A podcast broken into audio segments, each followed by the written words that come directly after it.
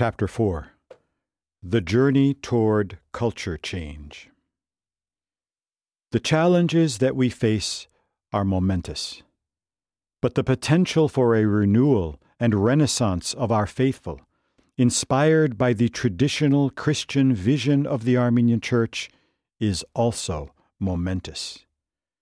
To achieve this goal will require nothing short of a culture change, investment not only by higher authorities on the local and diocesan levels, but by every individual who in any way associates him or herself with the Armenian Church.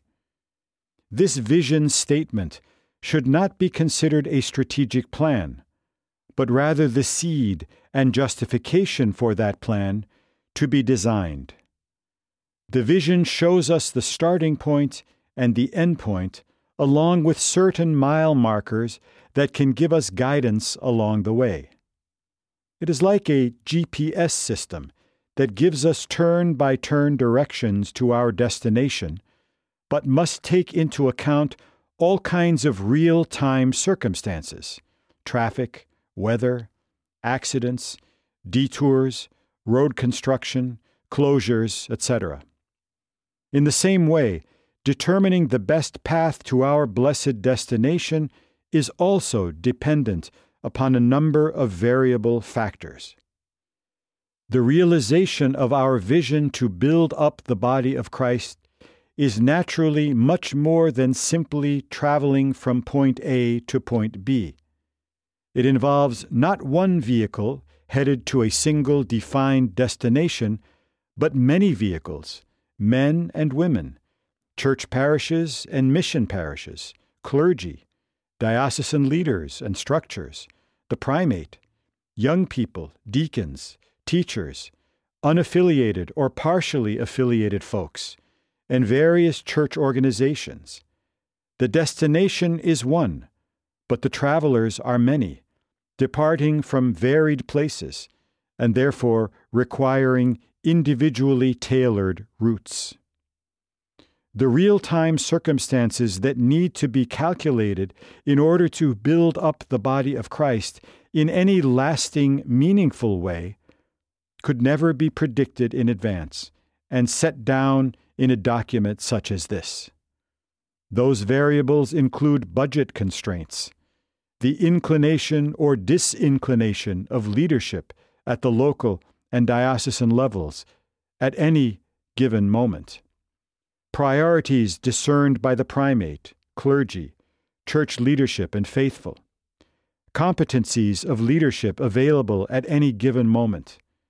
Availability of resources. Unexpected circumstances demanding our diocese's attention, such as COVID and tragedies in Armenia.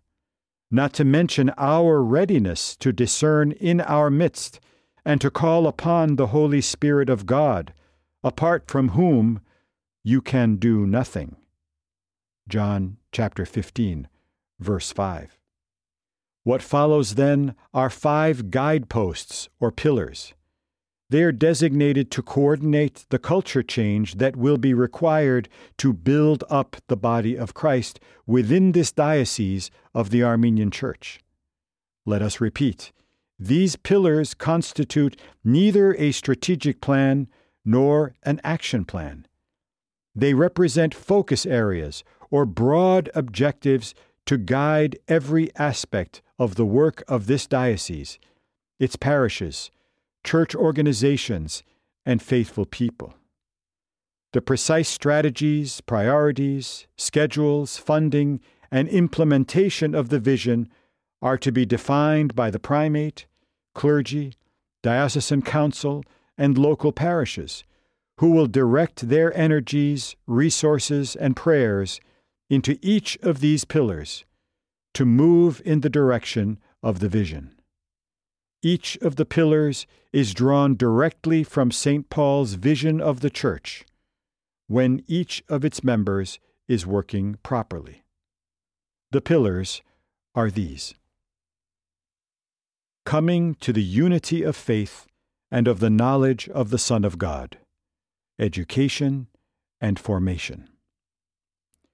Repeatedly throughout this document, we have emphasized the rich Christian tradition of the Armenian Church, the centuries old path paved by the Armenian people in response to Jesus' call to follow me.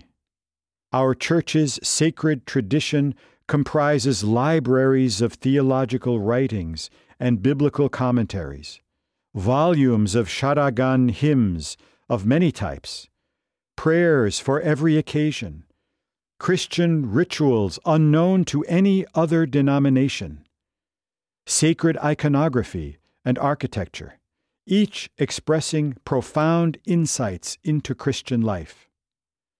Many readers may be surprised that their ancestral church, among the smallest surviving ancient churches, offers a most compelling perspective on the meaning of life that is of great relevance today, not just to ethnic Armenians, but to the world. To be frank, most Armenians have no knowledge of this richness at all. Touting the first Christian nation, and citing the glorious Armenian language and beautiful sacred music, they pat themselves proudly on the back and go on with the business of daily life, leaving the details of the church to the clergy to curate. This is sad, because the Christian tradition of the Armenian church should not be an object to be admired from afar but a living pathway to vibrant faith. It is the business of all who in any way associate themselves with the Armenian Church. The sainted theologians, composers, poets, martyrs, monks, nuns, men and women of prayer, teachers, and artists of Armenia's past must be our mentors in Christian faith today. When discovered, reclaimed, and properly adapted for today's age, according to today's circumstances, they point to God. They show us how to pray, how to worship, how to believe, how to love, how to do God's will in a hostile world, how to reconcile, how to suffer how to forgive, how to find inner peace, how to rejoice, and ultimately, what these few years of biological life on planet Earth mean. Coming to the knowledge of the Son of God, according to the holy tradition of the Armenian Church, must become the primary focus of everything we do. Our goal according to St. Paul and to the Holy Illuminator, is not to learn data about God, but to know God, the way I know my mother or my dearest friend. To memorize verses from the Bible or the date of Armenia's conversion to Christianity is important, but it is not the goal. The word education must therefore be understood as more than studying and memorizing. Forming our people into fervent and hope filled followers of Jesus Christ must become the priority of the diocese, its parishes, and all affiliated bodies and organizations. Quality, stimulating Christian education and formation as children of God and children of the Armenian Church must take place always, not just on Sunday mornings, not just during Lenten lectures, not just during Bible studies and sermons. Forming and mentoring our people in a way that challenges them to change their lives and draws them closer to God must take place everywhere. During parish council meetings, at the annual bazaar, during coffee hours, at choir rehearsals, women's guild meetings, in the gym, in the kitchen, at parish and diocesan assemblies, during youth gatherings of every sort, in every venue and at every activity of the church, including, perhaps most critically, in our one on one interactions and relationships. Finally, Christian education and Armenian church formation apply to everyone, from font to funeral, as the ongoing, ever present work of the church. Most critically, we must repair the fatal rupture that has opened in the Armenian Church's identity, which has distinguished a Christian mandate versus a separate national or ethnic mandate. The two are one. To bisect the Armenian Church's mission in this way has damaged our Armenian identity, which comprises both. There can be no Armenian school separate from Sunday school, and vice versa.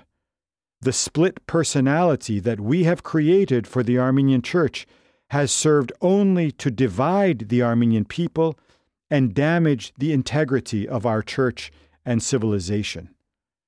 One of the chief goals of our diocese's educational initiatives must be to heal this schism by drawing our people's attention to the 95% of Armenian culture that is distinctly Christian. We must collaborate with academic and cultural institutions to find the most effective ways to teach the modern Armenian language. At the same time, we must also give attention to the classical language it is the classical literary language, Krapar, that is the key to the Armenian Church's vast library of historical and spiritual writings. The lives and testimony of the saints of the Church, the worship tradition, the Armenian Church's insights into the Bible, the profuse body of sacred hymns, not just their exquisite melodies, but the theological and spiritual content of their lyrics, which comprises a veritable encyclopedia of the Christian faith. The countless spiritually invigorating sermons of the great preachers of the Armenian Church, from ancient times to our day, and the beauty and profound significance of the Church's iconography. Discovering the spiritual richness of our authentic tradition will be life giving. The task of presenting the richness of Armenia's sacred culture to our people will require the creative energy of our best minds, and it will take time, but it must be made a priority. When all of us in the Church are consciously seeking to grow in our knowledge of God and of God's holy Church, it is then that we come to the unity of the faith. We are no longer individuals pursuing our own spiritual interests in our own ways, on our own schedules, and according to our own subjective sense of spiritual need. We grow together as the Armenian Church, supporting each other and building up the body of Christ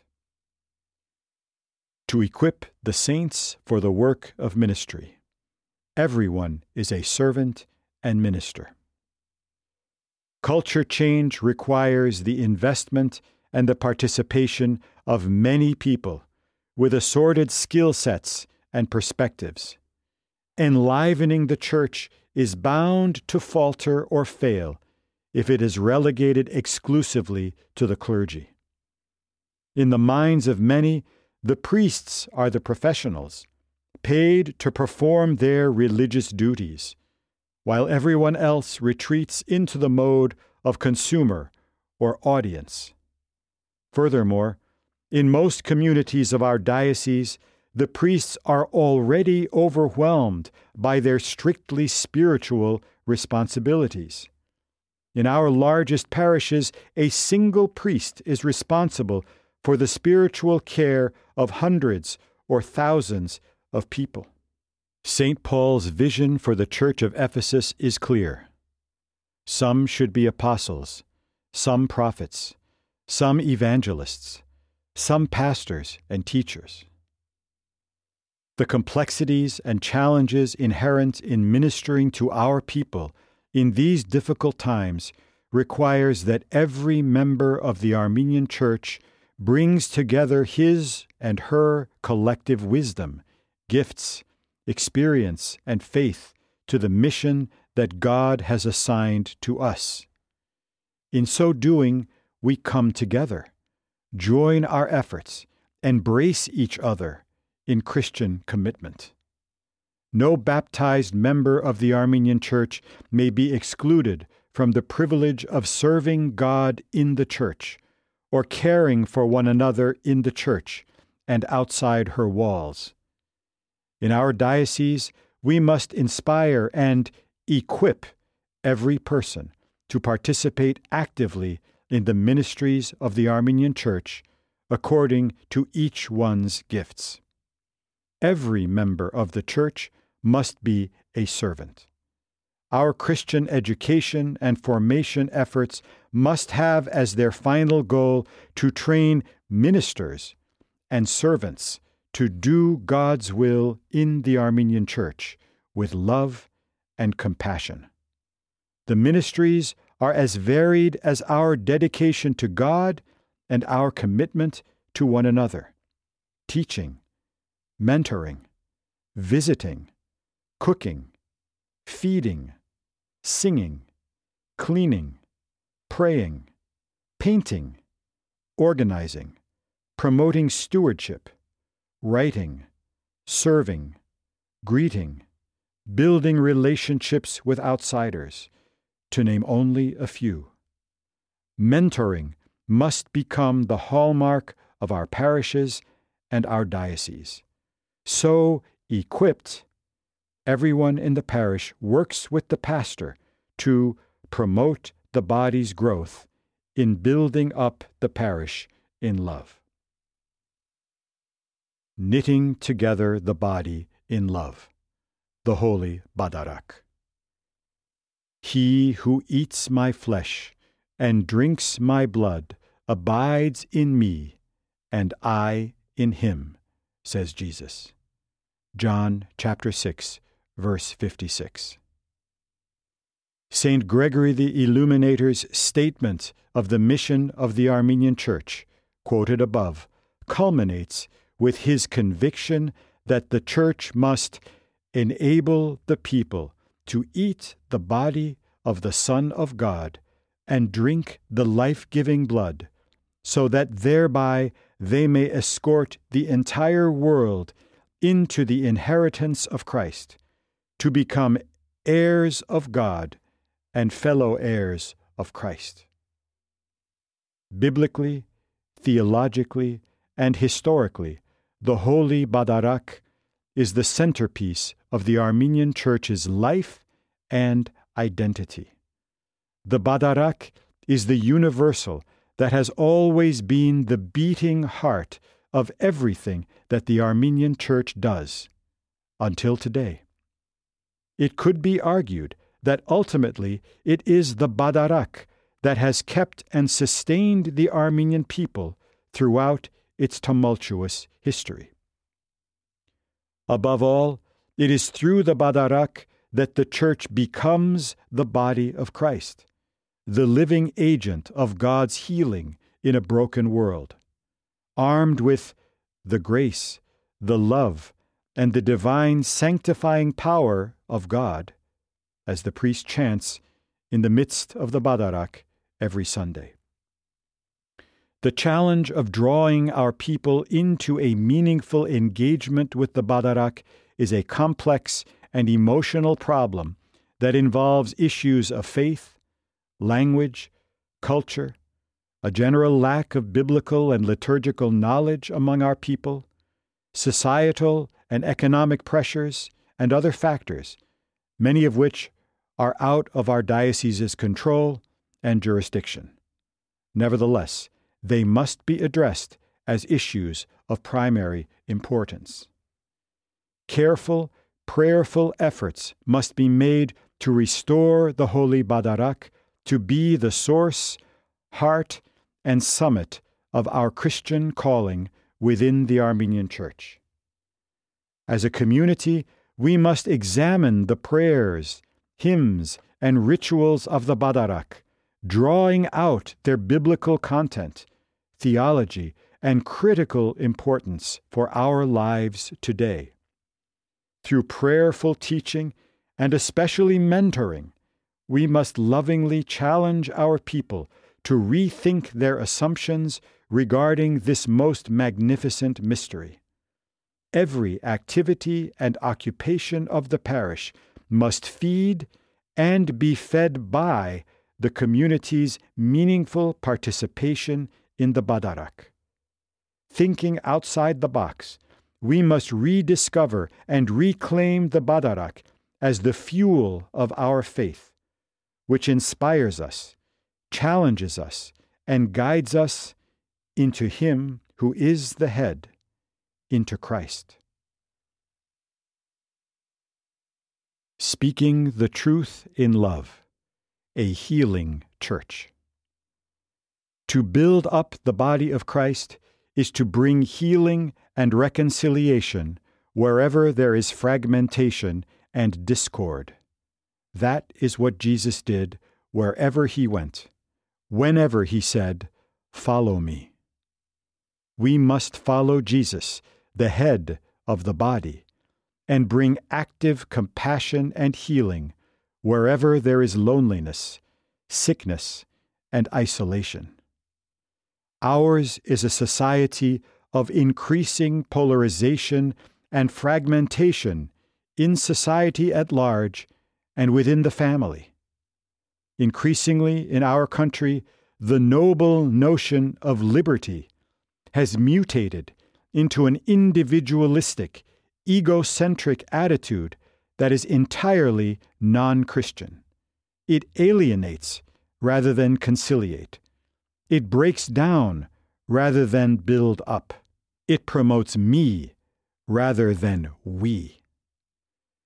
The Armenian Church, in accordance with her holy mission, must actively forge communion among its own children through the Holy Spirit of Christ, deploying kindness and compassion toward her people and toward all. The Armenian community in America is a society of many ethnicities, languages, and cultures. Too often we view this diversity as a handicap. On the contrary, the Armenian people have had a global presence for over a millennium. We speak many languages. We make our home in every continent on this planet. We forge fruitful social and professional ties with virtually anyone with whom we come into contact. Few other nations can make such a claim. In this global world, the ease with which Armenians move from one culture to another should be recognized as a major asset. It follows that the distinct mission and competence of the Armenian Church should be to bring harmony and communion to this world through her commitment to Jesus Christ, in whom there is neither Jew nor Greek, there is neither slave nor free, there is neither male nor female, for you are all one in Christ Jesus. Galatians chapter 3 verse 28. This is not to imply that differences in gender, ethnicity, or social status are erased in Christianity. By no means. It means that to be a member of the body of Christ is to embrace a higher calling.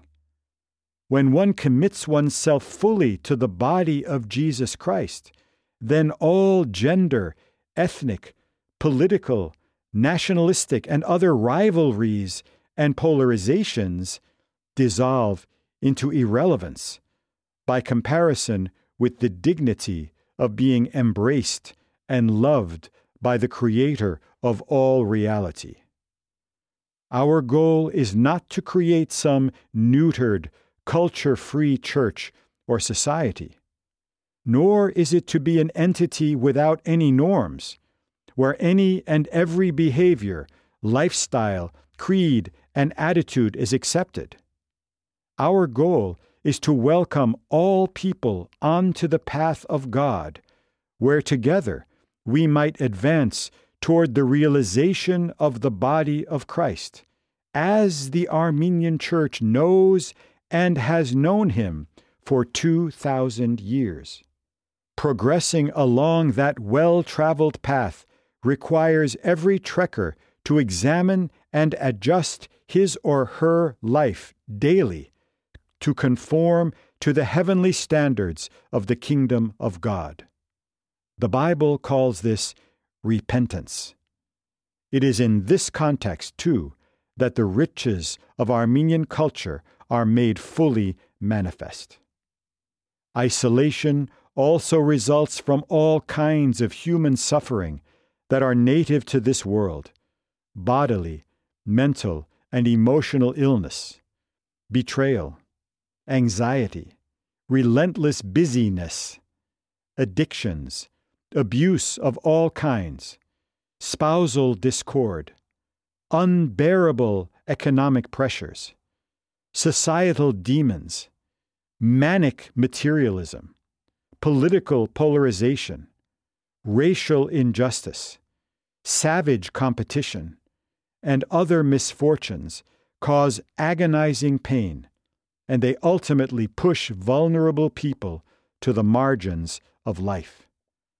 It is at once the obligation and the privilege of the members of the Armenian Church to reach out to and to embrace these people in love, as Jesus exemplified and countless saints of the Armenian Church realized. This diocese of the Armenian Church should thus prepare herself to engage her people in Christian love wherever they are, meeting them in the midst of every hardship and every moment of uncertainty.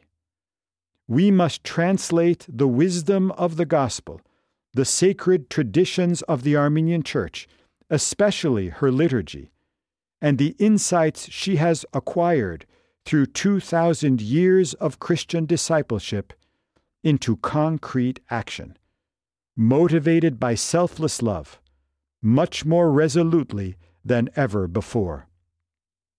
We must reach into the reality of our people's lives today. All the members of the body, not just the clergy, must show a willingness to respond wisely and compassionately to all people who are struggling with all manner of challenges and to lead by example in providing spiritual care and guidance for the vulnerable and marginalized. Jesus extended his hand to those discarded by society. For those people embroiled in ethically and morally corrupt or ambiguous lifestyles and behaviors, the church must speak the truth, but always with love and compassion. A healing church cannot be content only to preach to her own, within her own doors. She must model the loving communion of Jesus Christ from its Christian Armenian perspective outside her own doors, in ecumenical and interfaith circles, in her immediate neighborhood, in the broader conversation of American society. Most important of all, the Armenian Church must be present in the home and family. The Church must never become a ghetto, an isolated island of like minded people secluded from the world and afraid to engage it. In Armenian life, the home has always been the rich seedbed of the body of Christ.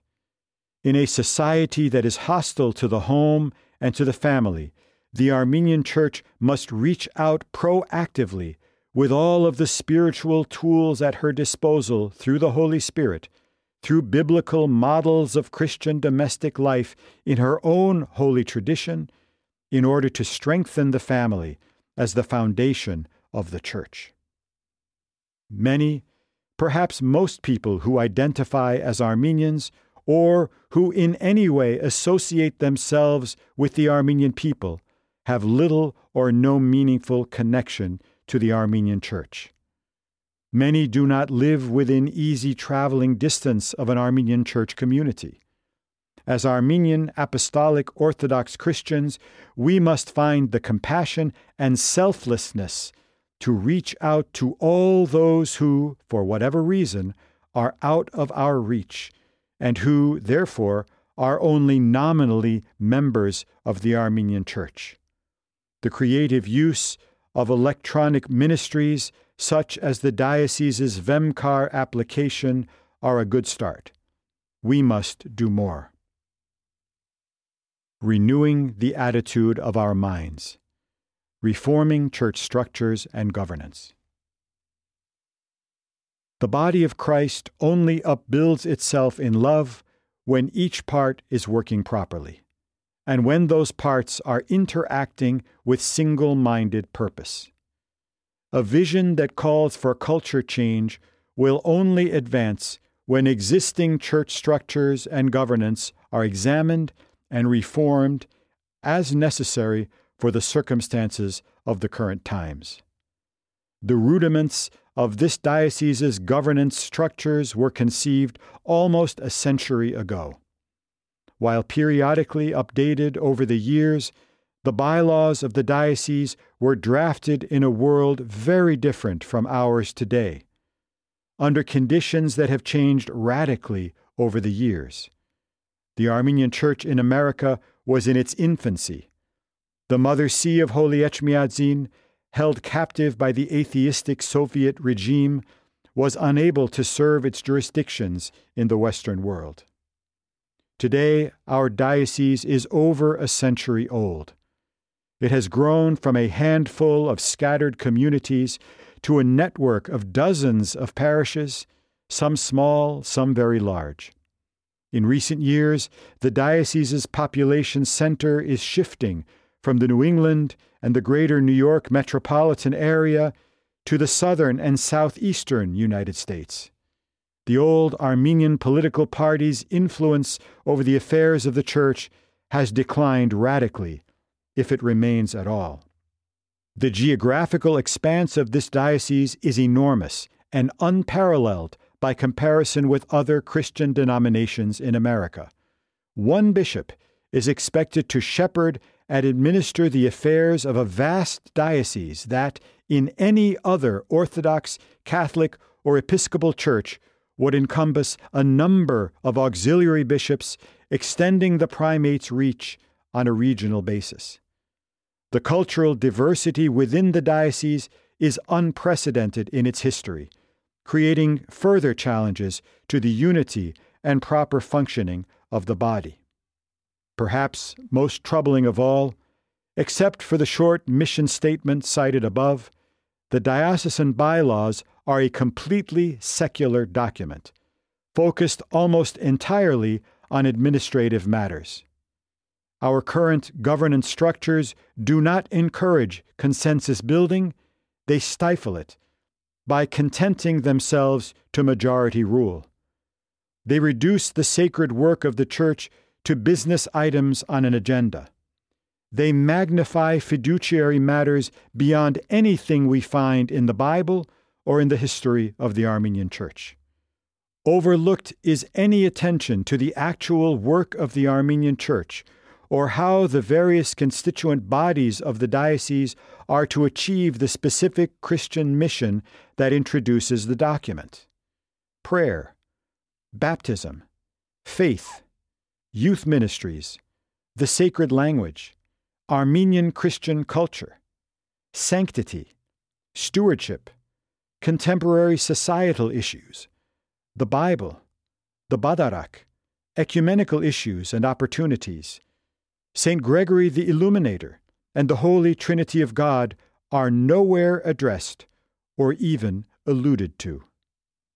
With only minor editing, the current bylaws could regulate the operation of a large bowling league or country club. The cultural change involved in building up the body of Christ will require a careful examination and revision of our inherited models for leading the church. The perpetual lack of people, especially young professionals, who are eager to become candidates for various offices in the diocese and parishes, should be enough to demonstrate that our diocese's governance system is not working.